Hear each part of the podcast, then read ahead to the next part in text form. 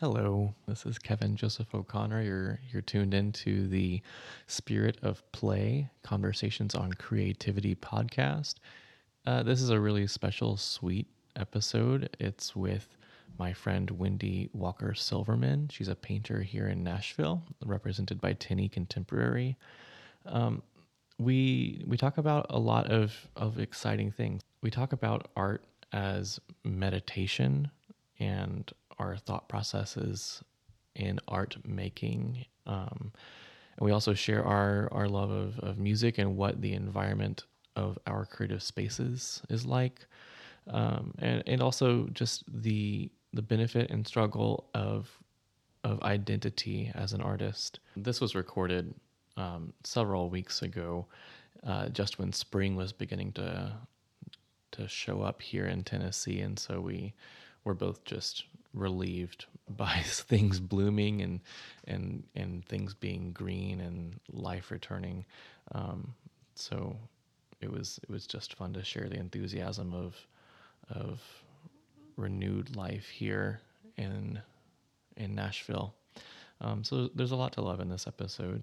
As a preface of comical context, um, when I arrived at Wendy's to record, since this was this was recorded at her studio at her home, um, right when I was walking up, before I even went into the studio with her, I flung my glasses by accident, and they landed in her driveway and snapped in two across the bridge. So I had I had glasses in two pieces, um, and Wendy was kind enough to give me some tape to patch back together my glasses. Um, they looked ridiculous, and so I comment on my glasses a couple times in in the episode. So shout out to Warby Parker. Thanks for taking care of me and my glasses, and thanks Wendy for the tape. I really appreciate you listening and tuning in. Uh, this is such a a fun and challenging and stretching experience putting this podcast together. Um, it is always a weird thing to put yourself out there. And this is just another way where I get to find ways to grow. Um, so thank you for listening. If you want to find out more about Wendy and her wonderful, wonderful painting, you can find her on Instagram at Wendy Walker Silverman underscore art. And her website is wendywalkersilverman.com. Um, and also check out her husband Jack Silverman's music. It is beautifully textured, and there's something hypnotic and delightful about it. It's jazz inspired. Um, he just released an EP called Now What. Uh, I love the track Cerulean, so check out her husband Jack's music as well. And as always, you can find me online on Instagram at Kevin underscore Joseph. And my website is Kevin joseph.art. Feel free to shoot me a message if you have thoughts and questions or suggestions for the podcast. Thanks for listening. Enjoy.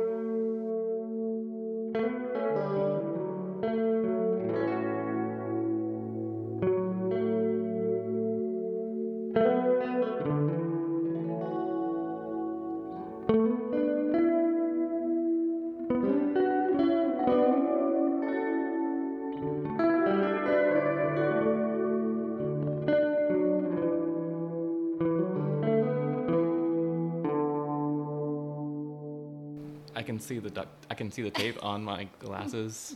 It's like in my my peripheral, right in between my eyes. Oh, so no. It, no, no, no. It's it's it's fine. It's just gonna be like I feel like a cartoon character a little bit. Um, first of all, thanks for having me over. This is a treat. Um, it always feels like a really sacred space getting to see someone else's like creative womb and their environment where things like really do happen. Thank Um, I always feel like honored and self-conscious whenever someone like asks to come see the space I work in. So thank you. I, I appreciate it. Thank you.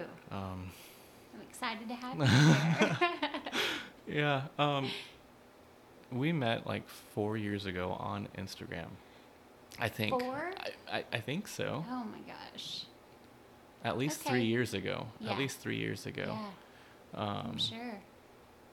It's it's funny as much as I have stress about social media and Instagram it's cool when real relationships that are valuable come out of it and you see like oh, this is why I'm still doing this. This is like, this is the real value of doing it. It's it's, you can move outside of just the anxiety of feeling the need to share things online. But, um, I want to, I want to hear. I know that you've shared a little bit in pieces, but I want to hear you share as much of your journey and as much of your story as you want to share. And um, I know that we have things that we both want to talk about. Like we both love movies and music and art, and we have things that we want to like rabbit trails that we want to dive down. Um, but I want to just give you the, the floor and room to share whatever it is that you would like to share about Sure. your your journey. well, thank you.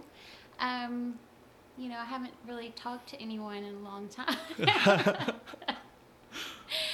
well, that's not exactly true, but um, yeah, it's it's good to see you. Yeah, you too. and um, thanks for having me on your podcast. I know it's a labor of love, and um, I've really enjoyed the first episodes that you've done. So I feel honored that you're here. Thanks. A little bit about me, I guess. Um, I started, well, I've always drawn, I've always painted, and since I was really, really young. And um, when I was in the second grade, my teacher suggested that my mother get me into something on the side because I was a little bored. And so um, my mom got me in art classes. And um, I had a great teacher. I think back now about um, the woman who taught me art from second grade through ninth grade. And, uh, you know, she, the book, Drawing on the Right Side of the Brain, had just come out. And so she taught from that book, and those Mm. were some of the, the basics that I learned from. So, you know, I was lucky to have parents who were pretty supportive of me majoring in painting. and um, and so I did that. You know, as a little kid, I, I would get friends asking me to draw stuff as gifts for friends and, and that kind of thing. So I always identified as the artist. You know, I always did the posters for school and that kind of thing. So um, I was really lucky to get to pursue art, you know, and I got a BFA in um, studio art from Mhm. Louisiana Tech, which is in Ruston, Louisiana, and it's a really sleepy, pretty little college town, Mm. and they have a really great art department there, and um, yeah. So then I studied art, and then I didn't paint for several years. And I did other things and um, have just recently circled back around to painting and have just been painting full time for the past three years. You know, I kind of eased out of corporate life, which I did for a few years, and um, kind of eased into painting. I still did a little bit of uh, marketing freelance work for a couple of years, but I guess about three years ago, it, it I really delved into painting full time, and you know I treat it like a job. Yeah. Um, I come in here every day, and or most days, and paint for several hours a day, and it doesn't feel like work. I love it. Um, Hmm. I get tired before I'm my mind's ready to stop. I'm my body is ready to to stop, which feels great. Yeah, I relate to that. I was um, I was heading to bed the other night, and uh, Lacey asked if I was like she she asked why I looked really fatigued, Hmm. and I was like, well, it feels like I've just been talking for hours. It feels like I've just spent a lot of time talking, and I'm talked out. Mm-hmm. So, yeah, I think getting tired physically is a real thing after you're spending so much time trying to communicate so much. Um, so, you, circling back to when you like your your childhood art Yeah. experiences, you said the same teacher, second grade to ninth grade. Yeah. That's pretty remarkable. So, um, I, I grew up in Louisiana, and they just around that time they started the Gifted Talented program where Okay.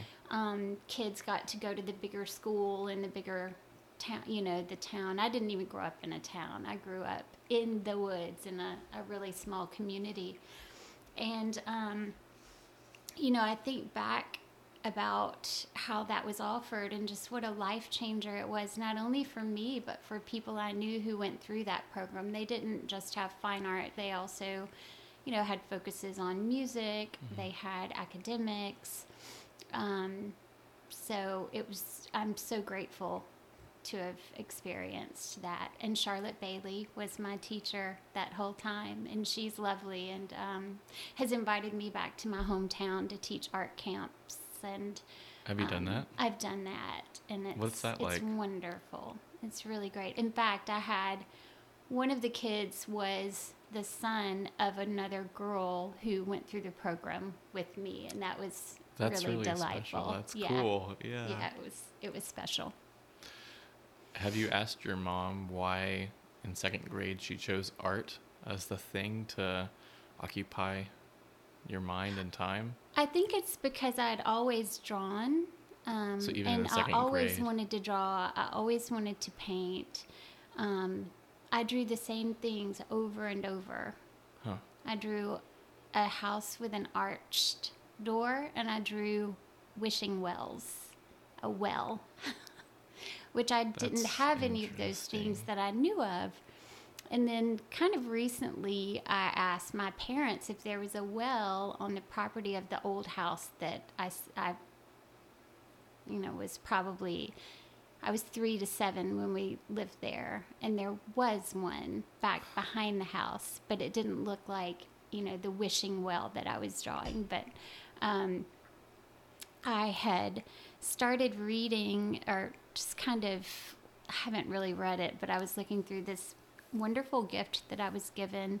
It is um, Elisabeth Kubler Ross's book on um, childhood drawing hmm. and how children have this capability to draw things that um, almost like a psychic connection. Children who've passed away or drawing things that are related to their yeah. death. Not to get dark. yeah, no, no, no, no. Which I always kind of do, but um, but anyway, it just got me thinking about like as human beings, you know, signs and symbols that we have seen from the caves in Lascaux to you know the abstract expressionists. What is it that yeah.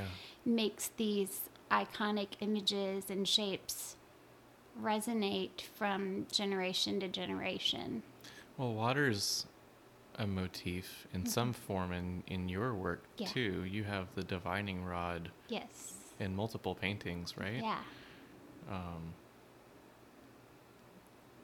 I don't know if I want to ask about that or not. Well, that's that's really what got me thinking about a well, and I, I just started thinking about the symbolism of, you know, when I was very young, I was drawing these images over and over of a well, and yeah. then I realized, and it took me a while to make the connection that I was now as an adult, this work that I've really been focusing on.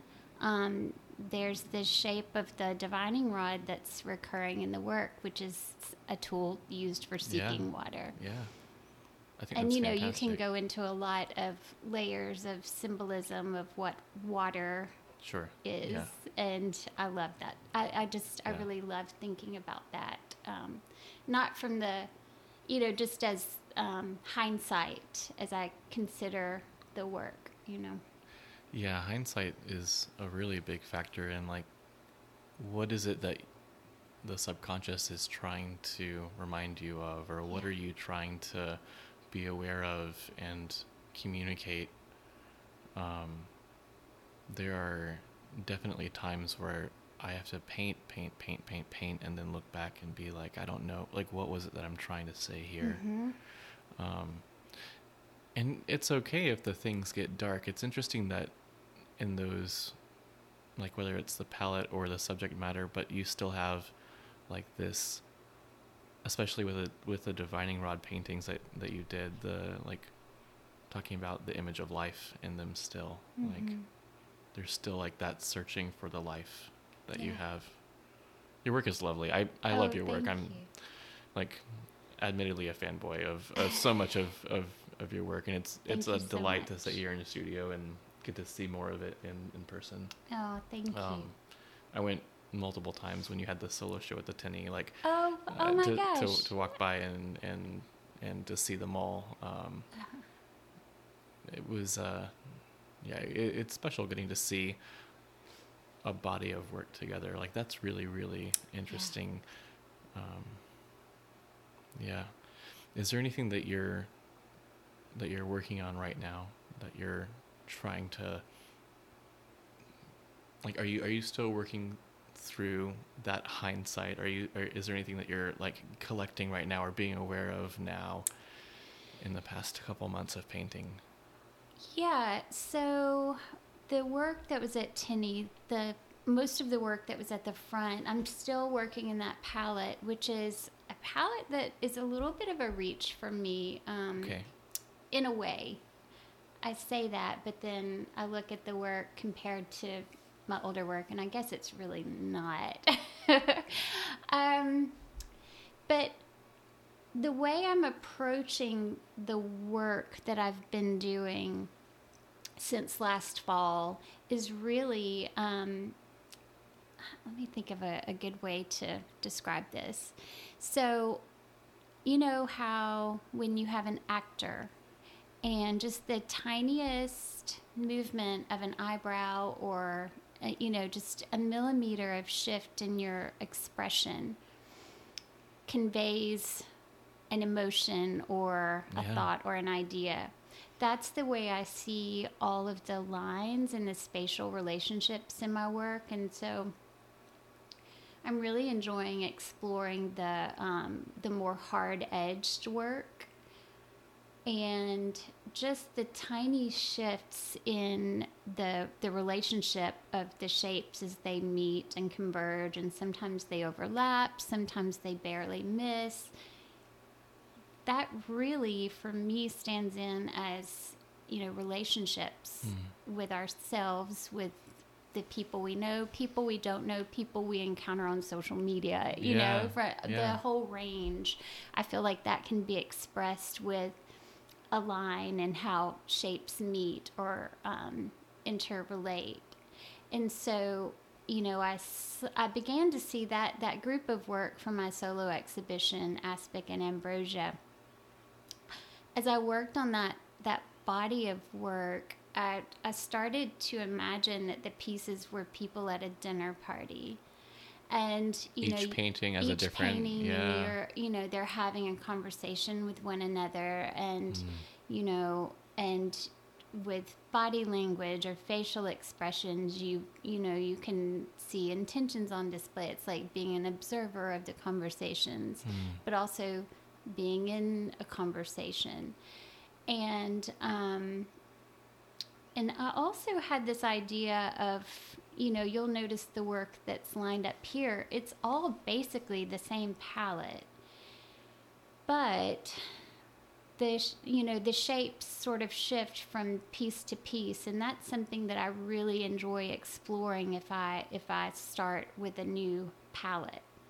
And I have to say that in my work, the palette is always the starting point yeah you know, the colors to me, certain combinations, I just have this need to make them super hard edged. And then just a slight variation on that palette, and I want to see it very expressive and loose and free. And so that's kind of how I, I begin when I start working with a new palette. And then I kind of hone down and focus on an idea or the pieces that I think work together. So all these new pieces are small to mid size, but these are all basically studies for large work that I have coming down the pike. And I really enjoy working on a large scale, and the larger my work gets, the larger I want it to keep getting.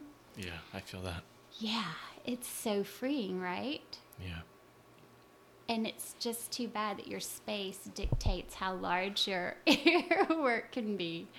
Um, and you know, just going back to being tired at the end of a day painting, that's something that I never really considered. Like the larger you're working, the more exhausted you are at the end of the day. There's a lot of communication happening. Yeah.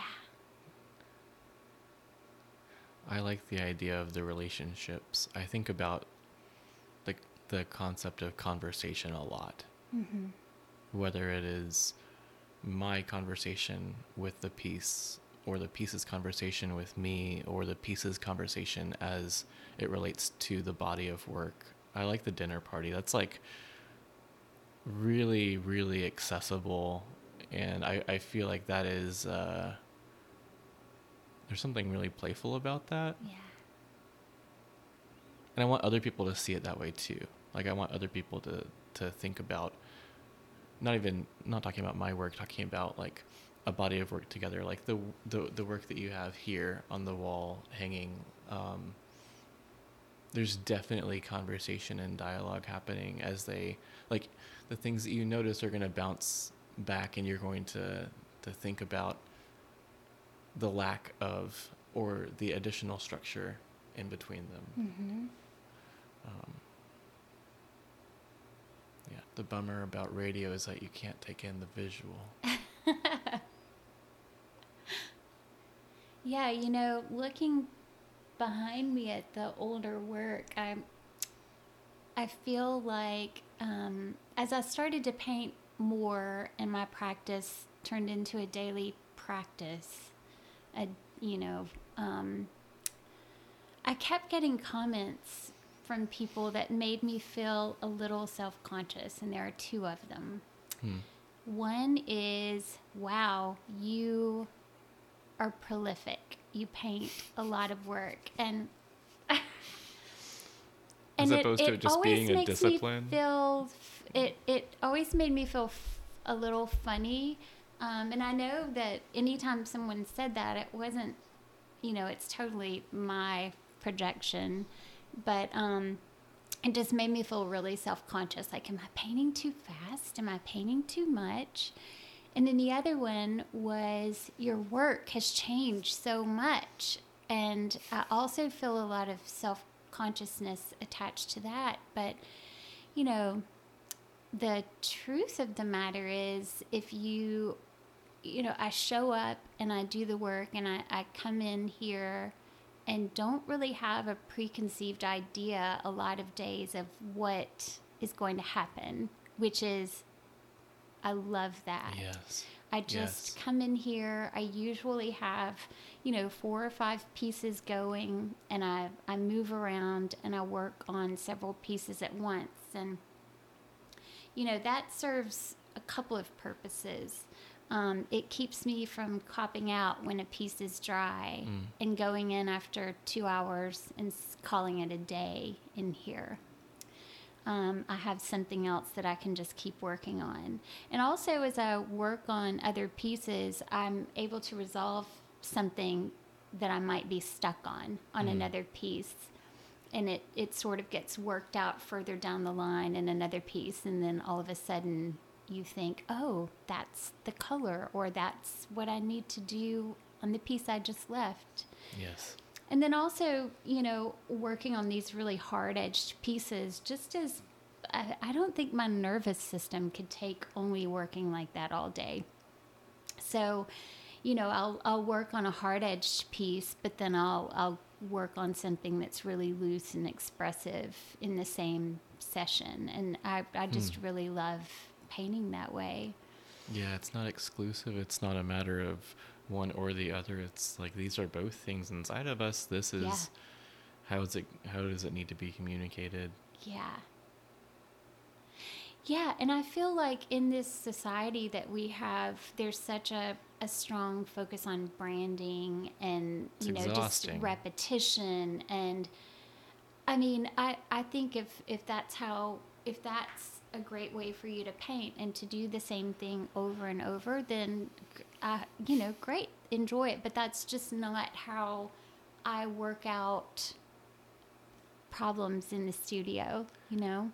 I think it kind of avoids also like what's the what's the end? What's the purpose and what's the what's the duty as an artist here? Like is it like in is the end to maintain perfect branding or is the end like your job is to be you and the canvas working? Mm-hmm. And I, I think about this a lot like i get distracted i'll, I'll f- spend my energy focusing on like am i doing good photographs? Am i doing like i don't know whatever it is and and the job that i need to get back to is my dialogue with the canvas. Yeah.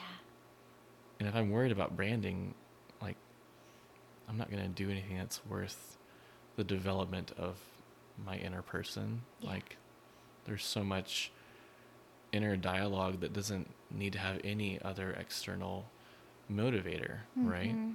like what's the motivator the motivator is like you said the unknown conversation with you and the canvas the the, uh, the anticipated unknown that you don't know what's going to happen and that's you're you're digesting through bu- working through multiple pieces at the same time Yeah. but um, that that digestion is the point Well, and do you find yourself I mean, is your when you work in the studio, is it meditative for you or is your mind active or do you kind of let go and go totally into right brain mode where you're just no sense of time? Um, I I hope it's meditative. I think about it and I want it to be meditative. It's definitely cathartic. Mm-hmm. Um, it's definitely a, a form of, of therapy, but I, I think about it also as this is the time where I I don't have to worry about the the verbal. I, Yeah. I can I can communicate in other ways that my my vocabulary doesn't know how to communicate. Yeah. What are the things that my my body and spirit know that I don't know as Mhm. a cognizant person? I think that we deal with a lot of rational things on our day to day. How do I drive here? How do I fix my broken glasses? But uh, I think that there's a lot of a it, it's a it's a tool, it's a language, it's a it's a it's a method, but um, I think the purpose is the practice. I don't Mhm. think that that I may have techniques that I use repeatedly, but the point isn't for me to go in there and use a technique. I don't Yeah. think about that. Um, time does slip slip away. Um, and I know that we both love music. I listen to music a lot when I paint, Mhm. but I'm also trying to find things that are not distracting that just let me kind of get into a flow Mm-hmm. and I think that's what we're all trying to trying to figure out ways to trick ourselves into getting right. Like, how do you Yeah. not how do you not distract yourself to the point where you can get to that flow state? Mm-hmm. What about you? What is it like? Yeah, I um well, I love to listen to music while I work. But then sometimes I work in complete silence Sure. too. Yeah. Um and usually I'm doing both over the course of the day. Um yeah, that's one of the things I love about painting. For me, it's very my mind just wanders. And um you know, I find myself having a lot of thoughts back to childhood and instances that happened and also just I feel like there are so many parallels in the studio to life, just about life lessons. Yeah, I think about things I would never think about otherwise, Right? By accident. I think that's what I But almost every time. Mm-hmm. The meditative aspect of it. It's just like you it, it sends you to this place. Um, at least that's that's what that's the place I like to be in in here is um, just this core presence. I don't know. Um, yeah. No, that's great. yeah, keep going if you want to. Well, and um, you know, before I lose this thought too, just back to the the thing about the work shifting so much. It's um, a handful of new brushes will send your work down a completely different path than what you'd been on. And so when I first started painting again, I was always trying out new brushes and my work would just shift and it was so crazy to see the change in you know five pieces that I did when I got these new brushes and then compared to you know what came next using a gnarly old brush I got out of the garage. You All know, of mine are gnarly. yeah, gnarly They're all- ones are the best. I don't love them and I love them deeply Yeah. at the same time. yeah. one of my favorite things that I've I've seen, one of my favorite writers was uh, is Harry Crews, and in the '80s he used to do a lot of talk shows. Um, he was a real character. He um, kind of hung out with carnies and motorcycle gangs, and um, he is the the writer that Gritlit. You know that term came Okay. about because of his work, and he was on some late night talk show like Letterman one time, and he was talking about art, and um, and he talked about how an artist, like a true artist, has a, a just this paintbrush that has this one crazy bristle that goes off to the side, and you know he's painting with it, and it makes this mark that the artist didn't mean to make, but then the artist says, "Oh, that that's perfect. I'm going to keep it." And it's just like those surprises. I love that part of working in the studio. And I get asked a lot, you know, about just advice for people who are wanting to paint and starting to paint. And I guess I have three right off the top of my head, three things that I would say. And the first thing is just get to know your tools because knowing what line quality you get with certain brushes, knowing what what marks they're going to make, that gives you control over your work to a degree. And then I find that a little bit of structure, I like having a loose set of guidelines and then working with total freedom within Yes, you know, within yes. those parameters. And I feel like really knowing your tools and um, that that's a big part of making the kind of paintings that you want to make because I think I think a lot of people get frustrated that they can see something in their mind and then they can't quite make it happen. Mm-hmm. And I think a lot of times that's just because you don't know your tools or you don't have the tool that you need to make that kind of mark. Hmm. Oh, but I said there were three pieces of advice. I know, I was waiting for the last one. Well, the other one is to get drawing on the right side of the brain. it's a great book. I remember reading it as a It kid. is. It. I, I just think corporations should make all their people read that book, whether it's, you know, no matter what kind of business you're in. I just think it's such a brilliant book, and um, and really, honestly, truly, if you read that book, you never need to take an art lesson from anyone. Just get the book, know your tools, and then show up every day to do your work. And you just show up with no pressure on yourself and just see what happens in the studio. I don't I don't know if you think about this or think like this, but there's um there's really nowhere else that I have interactions where things feel like not only are there no bad decisions, but there is an amount of gentleness that you can show yourself. And part of the showing up regularly is showing up just to be with yourself. Mhm. And um, I like that you you mentioned how it, the process of painting makes you think about your childhood, makes you think Mhm. about things uh, that maybe maybe an awareness and a clarity and also just the allowance to allow your brain to go different places Yeah. you know, allowing yourself the space and occupying for for me it, it's such a it's such a capacity of allowing your body to invest in in something while your mind can go elsewhere Mm-hmm. so um, I I appreciate how much you have really structured, hard line, defined paintings and very very loose, Uh, just layers and layers and layers of, of loose expression. Because I think that they both have to be there, and it's almost like a a ping pong between Mhm.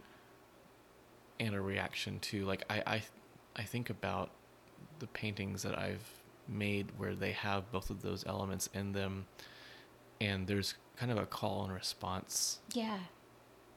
when and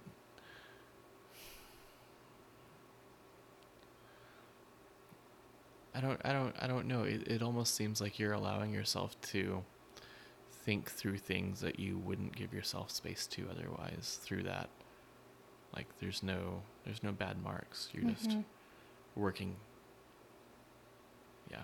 Definitely. what have you been listening to lately? Oh gosh, lately, um, I love the new Spencer Cullum album. I don't know Spencer, Cullum Cullum's coin collection. It's really great. I'm about to yeah, about to I listen to think that. I think you would really like that. Um, I was listening to the Walkman over here oh, you were. uh, in honor of this them. conversation Oh, so- good. yeah, I still I love the Walkman. Um, been listening to actually my husband's new record. yes Just came out last week, and um, I really do love it. And he worked with Roger Moutenot, who um, is just so lovely and wonderful. And before I ever imagined I would be friends with Roger, um, I was listening to records he had produced, and they're still some of my favorites. Like um, I always listen to Yo La Tengo and Lambchop. yes I listen to them a lot.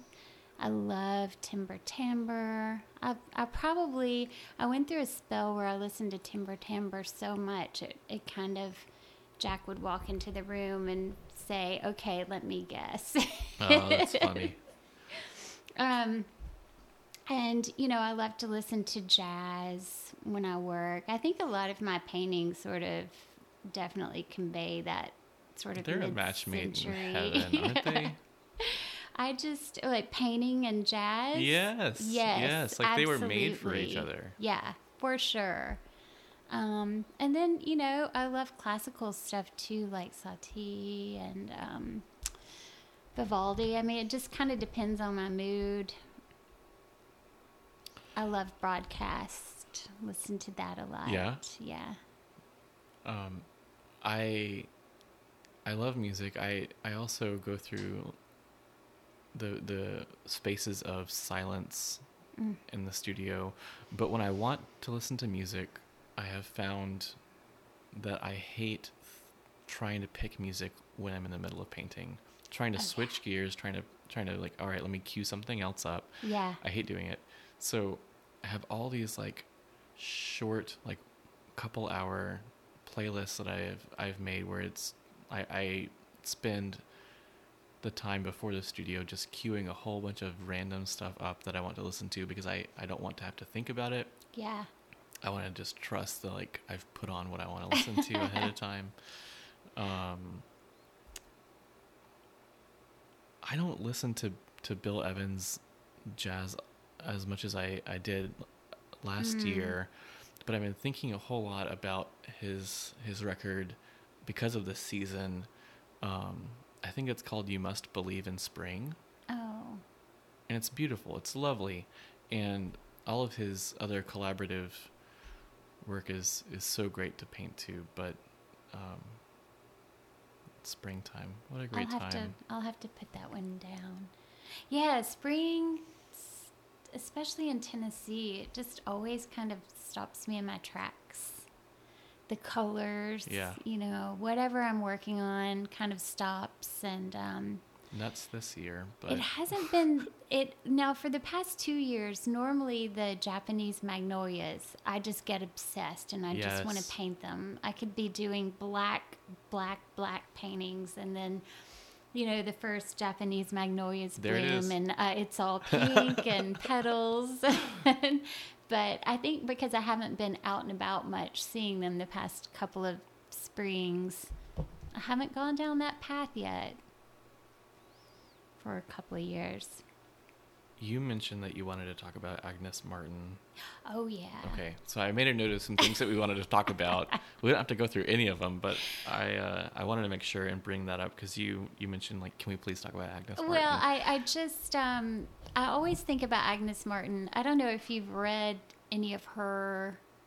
Gosh, she's she's she just has so much to say that's so brilliant. And I I, went don't the wrong way you- around it. I read about her. I don't. I didn't read her work. Oh, oh, oh! I I'll made a send mistake. You, I'll send you some information about her, but Please. you know, just a little a little backstory. I think she um, she had a really rough childhood. Yeah. and I think she was bipolar, and um, just I I probably think about her writings every day when I come in here. So one of the That things says a lot. One of the things that she um, talked about was uh, the kind of people you allow in your studio Hmm. and um, it's it's such a truism about you know don't just invite anyone into your studio. Um,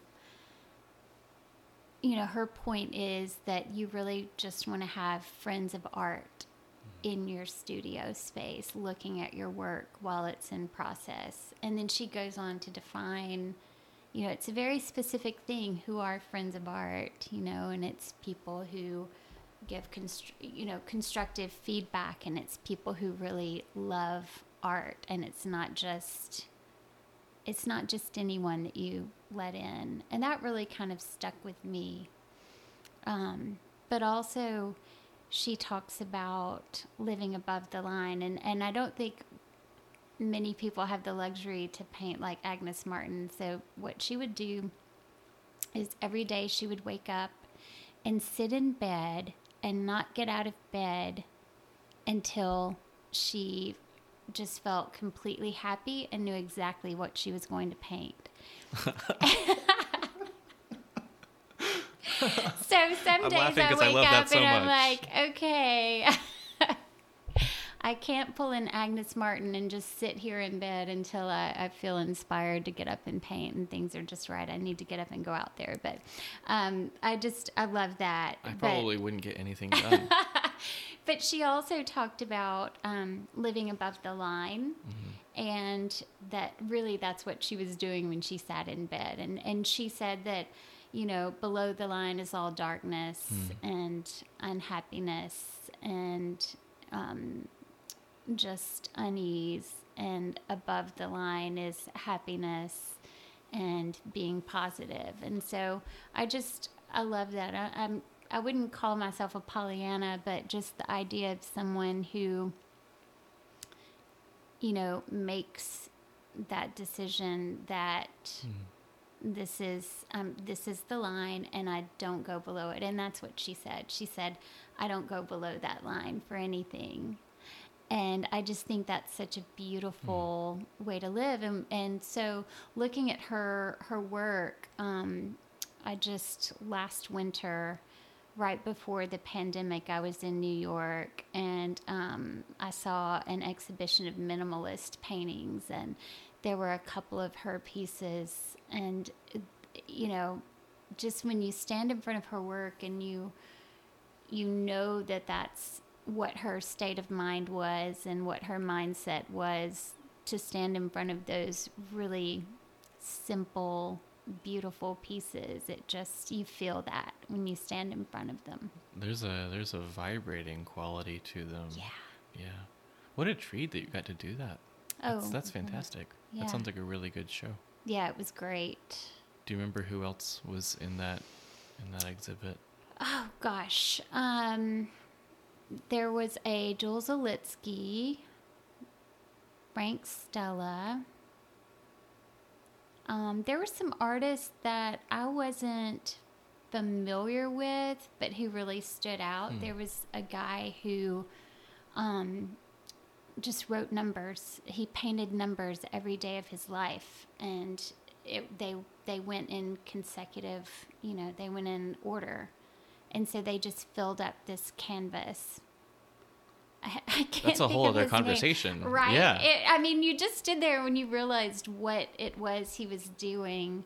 Um, yeah, I actually sent that link to a friend not that long ago from that exhibition. It was at MoMA, so I'll send it to you Yeah, so I you love can that. yeah see some of the artists. I was Um, looking at some of the pieces on MoMA's website of Agnes Martin's Mhm. work this week. Um, and what you said about above the line strikes true on on every part. Um, there was a there was a short quote from her about beauty and happiness and life are the artist's only concern. They are perfect and sublime, and this is the subject matter of art. yeah. I don't think a lot of people would agree with that, but I Right? like that that was her that was her worldview entering the creative process. Well, and you know, the idea of the tortured artist is a bit of a cliche, and I just love that someone who really personally was a tortured individual. She had a really rough childhood. Oh yeah. Yeah. Yeah. And um, you know, she sort of turns that upside down. Um Hmm. Yeah, I just I there's just something about her words really that reson- resonate as much with me as her work. That's really cool. I think with her work, especially considering how stark and sparse Mhm. it is, it's really. I think it with with some artists you can kind of get the idea with the visual, but it's important to understand where she's coming from when she was thinking through and creating those things. Um, especially like her concept of perfection, but she is not perfect, and Mhm. so the work itself will be imperfect, but it's that concept of this like perfection existing in nature. Yeah. If I sat in bed and waited until I knew it and then went and did it, I wouldn't do anything. I, I don't know, like especially with trying to enter the studio with nothing but the need, nothing but the concept of I just need to go paint Mhm. and then I will find out why and what. Yeah. I don't know. You Good know, on her. one day one day i had this this thought about like the muse and i thought about oh you know we wait and some days the muse comes and some days she doesn't. And then one day i just thought well wait a minute. What if i'm the muse for this force that's out there and i'm the the tool? I'm a tool. Yeah. I'm the tool. I'm the tool for this force whatever it is. And thinking about making art in those terms like i'm just the you know the thing that makes the art yeah. and i have to show up to to my job to do it and that really sort of um that gets me going a lot of days just to show up Hmm. you know that was a big thing with flannery o'connor just getting up and writing every day like it's a practice Yeah, we both love Flannery. that's right Yeah. she just had a birthday Happy birthday, Flan. um, yeah, I feel like I'm in the way a lot. Mhm. I, I I feel like it's funny when people ask what medium you use, and it's like, well, I am, I am Mhm. the medium, and we are having a conversation, and I have found the ability to communicate right now in my life through these paints and these Mhm. brushes, but I'm both in the way and it, I am the the one trying to like all that I'm going to put on canvas is thought processes. Mhm. W- I'm not trying to depict something. I know some people are, that's fine, but like all that you're going to get out of this experience is me in real time human being thought processes are happening. Um, decision making on, on canvas is difficult sometimes. Mm-hmm. I feel like there's a lot of roadblocks, but again, it's just a matter of how do I get out of my own way. Well, you know, talking about the parallels to to life when you're making art, you know, that's kind of one of them is the layers Hmm.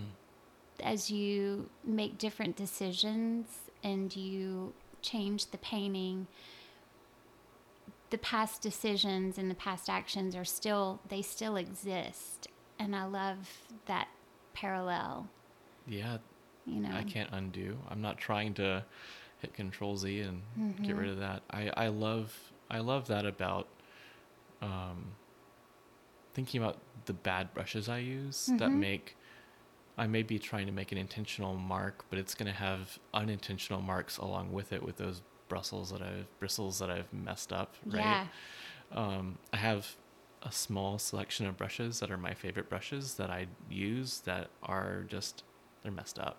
They're Mhm. they're dead. I should throw them away, but they make marks unlike any other brushes. right Um, knowing when to use those, but I yeah, I I don't I don't know. I I think that's I think that's really important. Hmm. It's hard to use words to talk about things that are like the whole point of what we're doing here is to not use words. like Yeah. we're we're trying to to do things on canvas that can speak on their own. mm-hmm Um, yeah. You know, I, I have to say, I you know, I was um, I actually was a decorative painter for ten years when I first moved to the area, and um, you know, I spent a lot of days in a stranger's house, not speaking. And I really felt like I began to lose my ability to speak really. and I would, you know, I, I had a different life then, and um, I wasn't completely happy personally either. And it was just like that work is so exhausting, and then you come home and you just don't even want to talk. And if you wanted to, you might not be able to because you've been thinking in pictures all day. Hmm. And so I knew that I just had to shake my life up and do something different. And so I got a corporate job. And that job, if you had told me that I would ever A have a corporate job and B have a have a job that was completely this left-brained like analyzing medical bills to the penny. It was insurance subrogation for hospitals. And I took a year off from painting. I didn't paint at all. And then almost exactly a year later, I just decided I had to paint again. And I started treating it, that's really when I started treating it as a true practice. And I Mhm. would pick up something from the yard, or, you know, my son was younger and he would bring me a huge thorn or um, a beautiful rock or a feather. And I would just paint those things. I was just painting on the weekends. You know, I, I was tired after working all day and didn't want to paint at night. And I just started painting on the weekends again. And that was the, up until that point, that was the most fun. And I feel like the best painting I did because I, I realized right then that I wasn't putting pressure on myself for what the outcome of the painting was. I was just showing up for the process and really enjoying the process. And then I realized that the paintings were pretty good, you know, without that pressure. Um, yeah, and and even then, I you know, I still I would go through spells where I didn't paint as much, but I always felt like an artist, even for the year that I didn't paint. Mm-hmm. And I think that that's such an important thing to share with anyone who has a day job, but they really dream about painting or they don't have enough time to paint as much as they want or feel like, you know, a, a nine to five job or, or a job that pays the bills kind of cuts down on your momentum as an artist. I feel like just being able to go through life and look at the world as an artist and, you know, to see a tree and think, oh gosh, there are five different shades of green on that tree. How would I mix that? And just to to go through your day to day like that, seeing as an artist, that really helped to tide me over during those years that I didn't have a steady studio practice because I just didn't have the bandwidth to do it. Yeah, definitely didn't mean that you weren't an artist, and I think Mm-hmm. it's a it's also a matter of like there's output, but output is distracting Mm-hmm. when the real life giving thing is both the process and how you're taking in the world. And that time you didn't have the bandwidth for all of the process as much as you do now, but Mhm. it doesn't mean that you weren't taking in the world and just eating it up. Yeah, I feel like I was studying. I get it. Yeah, sure. yeah. Um, you know, it's kind of interesting. I've talked to my husband. We we've had different experiences because you know he um, had a a full time you know a, a day job too, and um, and he really struggled with that, like feeling Mm. like he wasn't an artist when he wasn't able to play every day for a couple of hours or Yeah. you know, and I guess it is a little different too with musicians and the performance aspect of it. But um, I always hate hearing that someone's so creative and then because they're not doing their practice or, or they just can't do their practice, that they feel that slipping away. Or like the identity question. Yeah. Like, Jack's one of the most creative people I know. mm-hmm. but it's bizarre of to think about him questioning am i am i really this or that am i really a musician or an artist or whatever it is the performance thing is is separate and s Mhm. and for me and you i think it's completely secondary but um it's bizarre to think about someone who is so creative being in the same the same boat of questioning because it's such a like creativity is such an innate thing than to have it be a question of identity Mm-hmm. that that's a whole other issue completely like you have to see your like I, once you once you have crossed the bridge into seeing yourself as i am innately a creative being and then to have the the day-to-day question that making you question am i really this or that Mm-hmm. um, that feels really detrimental Mm-hmm. and kind of goes back to the purpose of of the the practice having significance and importance and um, even if you even if you you aren't every day out for four or five hours painting like the the practice of allowing yourself permission like that's that's the important thing yeah. yeah. I mean, I would love to be doing that, and I think there's there's seasons of of time, and I admittedly am am not painting every day for hours and hours and hours, and Mhm. um, I think making peace with that and saying, this is the time I have. You know, hmm. Interesting. This is fun. I'm really enjoying. It. It's good to talk. it is good to talk. Um, it's it's fun to to sit down with someone who you know has has thought through these things and, and seen these things further and farther along and like the the questions that you have and the, and the the relationship that you have with the artistic process and how it is both a love language and a struggle mm-hmm. and it's like well we're we're we're both like in the trenches. We're both like deep in it and um also not to call you out but it's nice to know that I'm not the only one with controlled chaos for their for their their their paint situation Hey, I, I cleaned up in here. I said controlled I I said controlled. I'll, No. cu- I'll cut that out. That'll, that'll I, not be uh, included. No, no, no. I, I, I'm totally teasing. No, some days it gets really messy. It's just like my output, you know.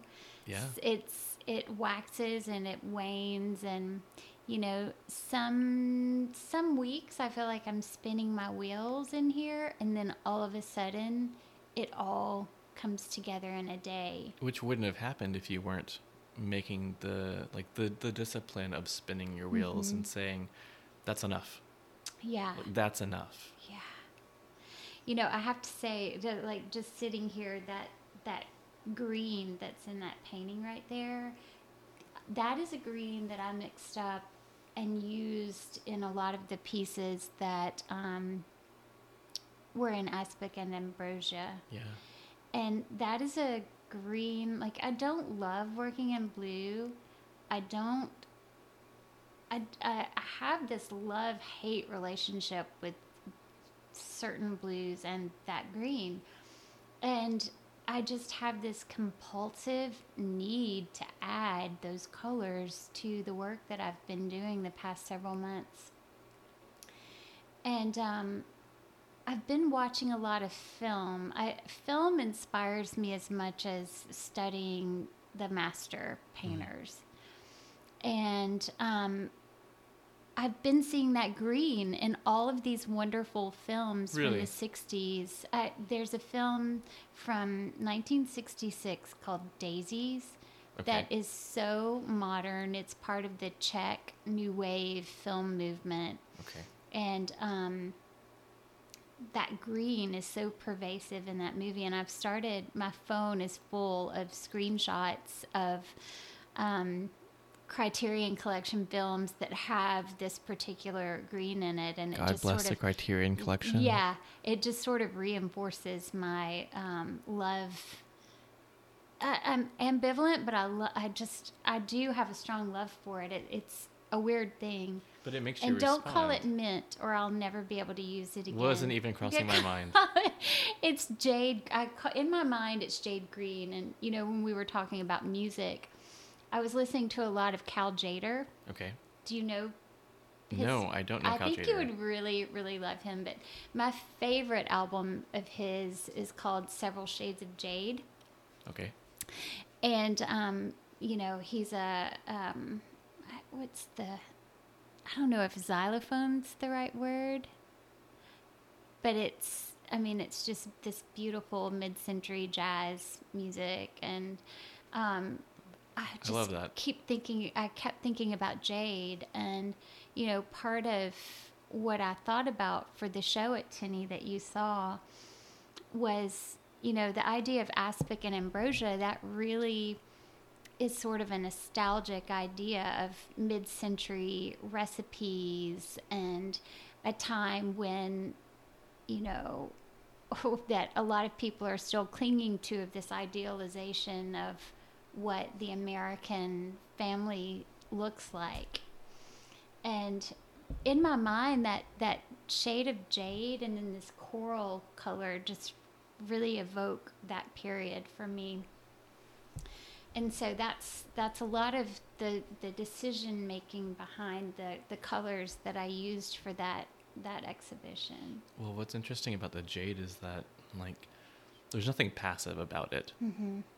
You have to respond to it in some way. Like that painting doesn't look like anything else on this wall right here, but you have to deal with it somehow. like it's like it's really peppy, but like you have to confront it and be like, how do I respond to you? It's very close to a color my mother hates called and she says she says it with such disdain. I don't know if I can say it in the same inflection that she does. Institutional green. and it was a color, you know, it's not that it's not exactly, but it I can see how it would evoke her thoughts of this color that was green. in all of the banks and all of the hospitals and Okay. all of the schools when she was a little girl. Huh. And some of that lingered around when I was a little girl in my hometown. So Man. I do have a reference point for it. One of this is not the Criterion collection, but that makes me think about the scene in that Tom Hanks movie, That Thing You Do. I never saw that. Oh, you got to. It's one of my favorites. Um, but this this guy is at an appliance store selling, you know, dishwashers and whatever, and it's in the it's in the early '60s, and he's trying to like come up with cool words for the the colors of all the different appliances, and he's like, you know, you have sage, avocado. and like that's the word he chose for the, the green. It's like we have our avocado here, institutional green. And Harvest Gold. Harvest Gold. Yes. Yes. Those are your appliance options. Um, yeah, I love how color though it it is a language and it has this magical ability to evoke emotion, almost like smell. Yeah, I think about that a lot. And I think I talked about that with somebody else I had a podcast episode with where memory and emotion and smell, but also really, really specific shades of, of a color. Mm-hmm. Like you mentioned coral. I get a response out of coral unlike other colors. I don't know what it is about coral.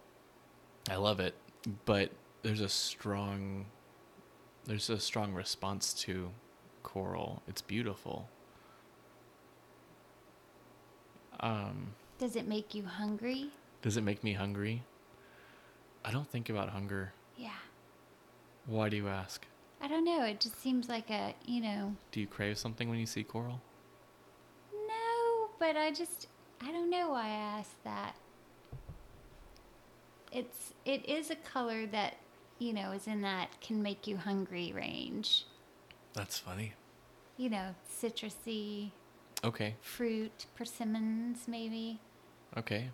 icing, sprinkles, I Sugar.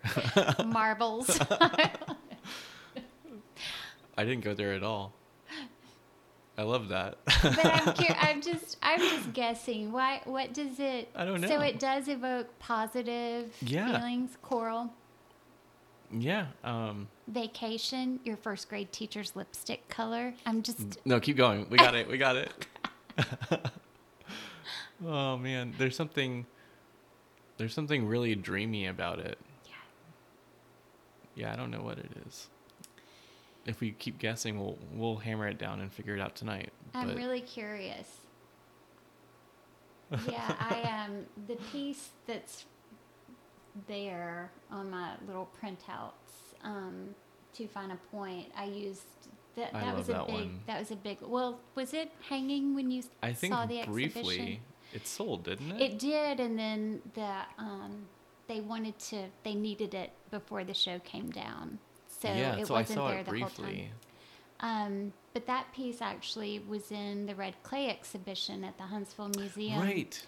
Yeah. And seeing it in that space, I think the walls were painted dark in that exhibition, and I um, I it was such a special treat because we went to see the exhibition and a docent was giving a guided tour when we were standing there and and uh, and so I heard her talk about the painting and then of course my husband was like, "Hey, she's the artist." was, and How so weird was that? the um, the docent started talking about how that coral that they were all like all the docents were sort of mesmerized by it and it really in that lighting against the dark wall it just took on this quality that vibrated and it was but it's mellow and it's like you can almost i don't know did you say enveloped enveloping Yeah, yeah it definitely felt like you could just walk into it I felt like you that before. Uh, I was I was sad. I went a couple times to see the the Tinney exhibit, and I, it was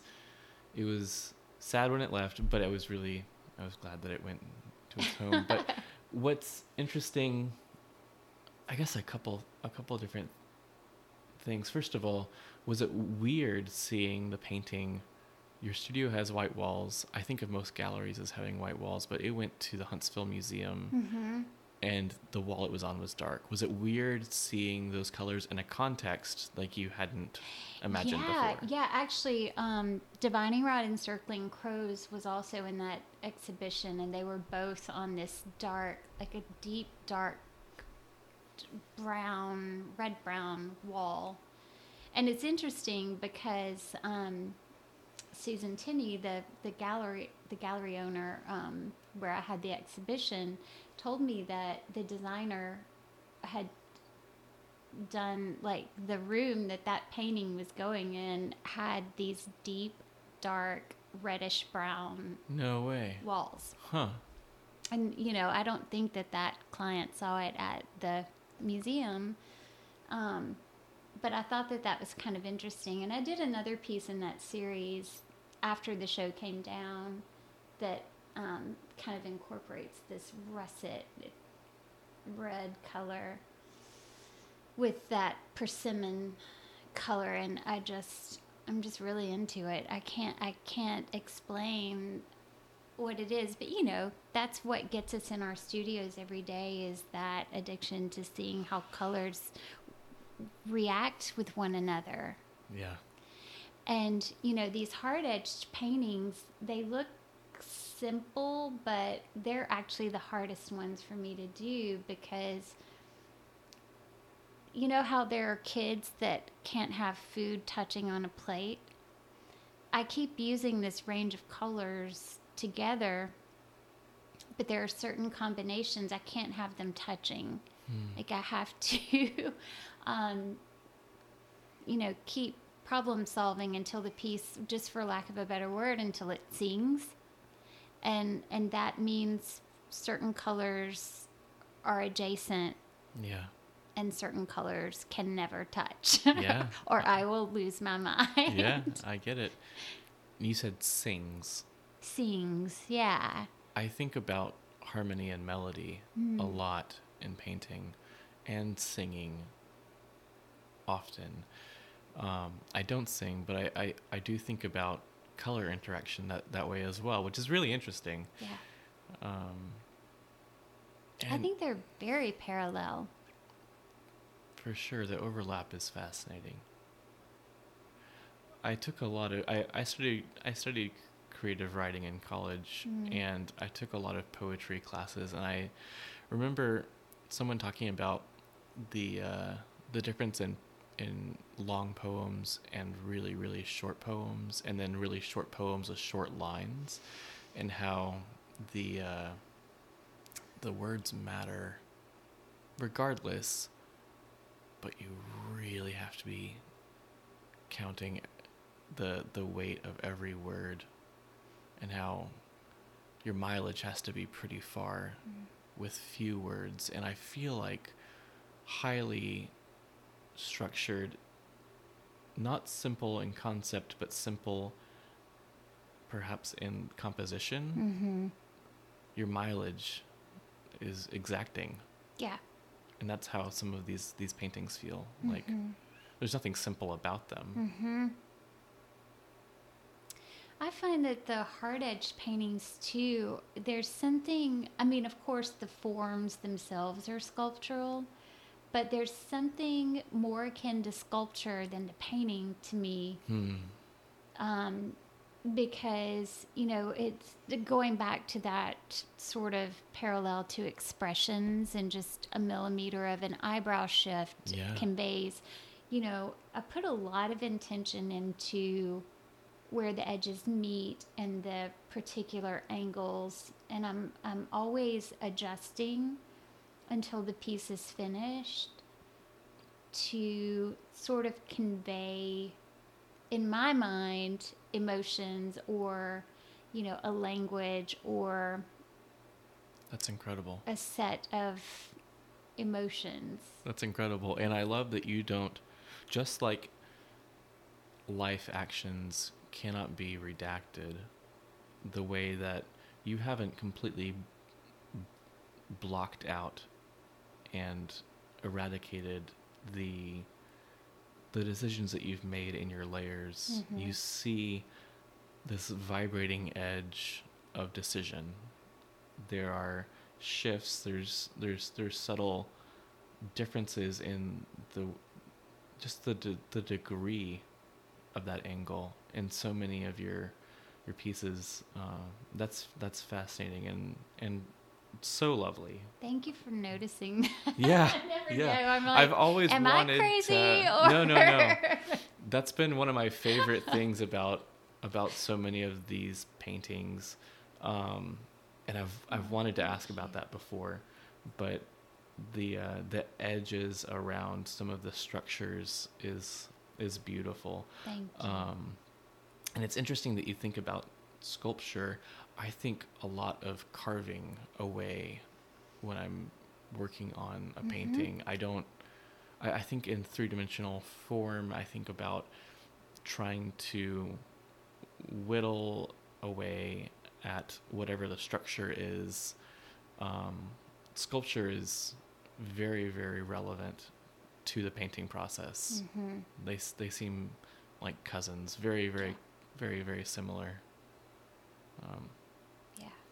it's really it's so fun to work and think and have thoughts of of the process and what does this mean and, and where is this going? And to be in your studio and to spend years of your life pursuing this thing that you feel pulled toward and then to talk with others who are on on their own journey of doing this this Mhm. similar medium and the overlap of language and analogy and and concept it's it's just joyful to talk about that i just love hearing about the way that you are conceptualizing about your work and you're so intentional with your work and i i appreciate and i look up to that so much but Oh, thanks.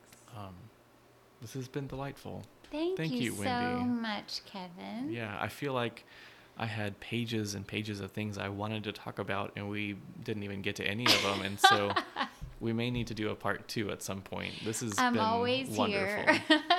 yeah, this Thank has been wonderful. Thank you. Um, is there anything upcoming that you're excited about, or that you want to talk about, or is there anything that you want to want to share about where people can can find you, of course, online? oh, but thanks. um, yeah, Um, well, I'm represented by Tinney Contemporary, and um, so any inquiries about my work, you can see my work on their website. Um, but also, you can follow me on Instagram. I'm I'm pretty good about posting a few times a week of the shenanigans that are going on in here, um, and that's just uh, Wendy Walker Silverman under underscore art. Yeah, and my my um, website is just wendywalkersilverman.com. great. Thank you. Thank you, Kevin. Thanks, Wendy.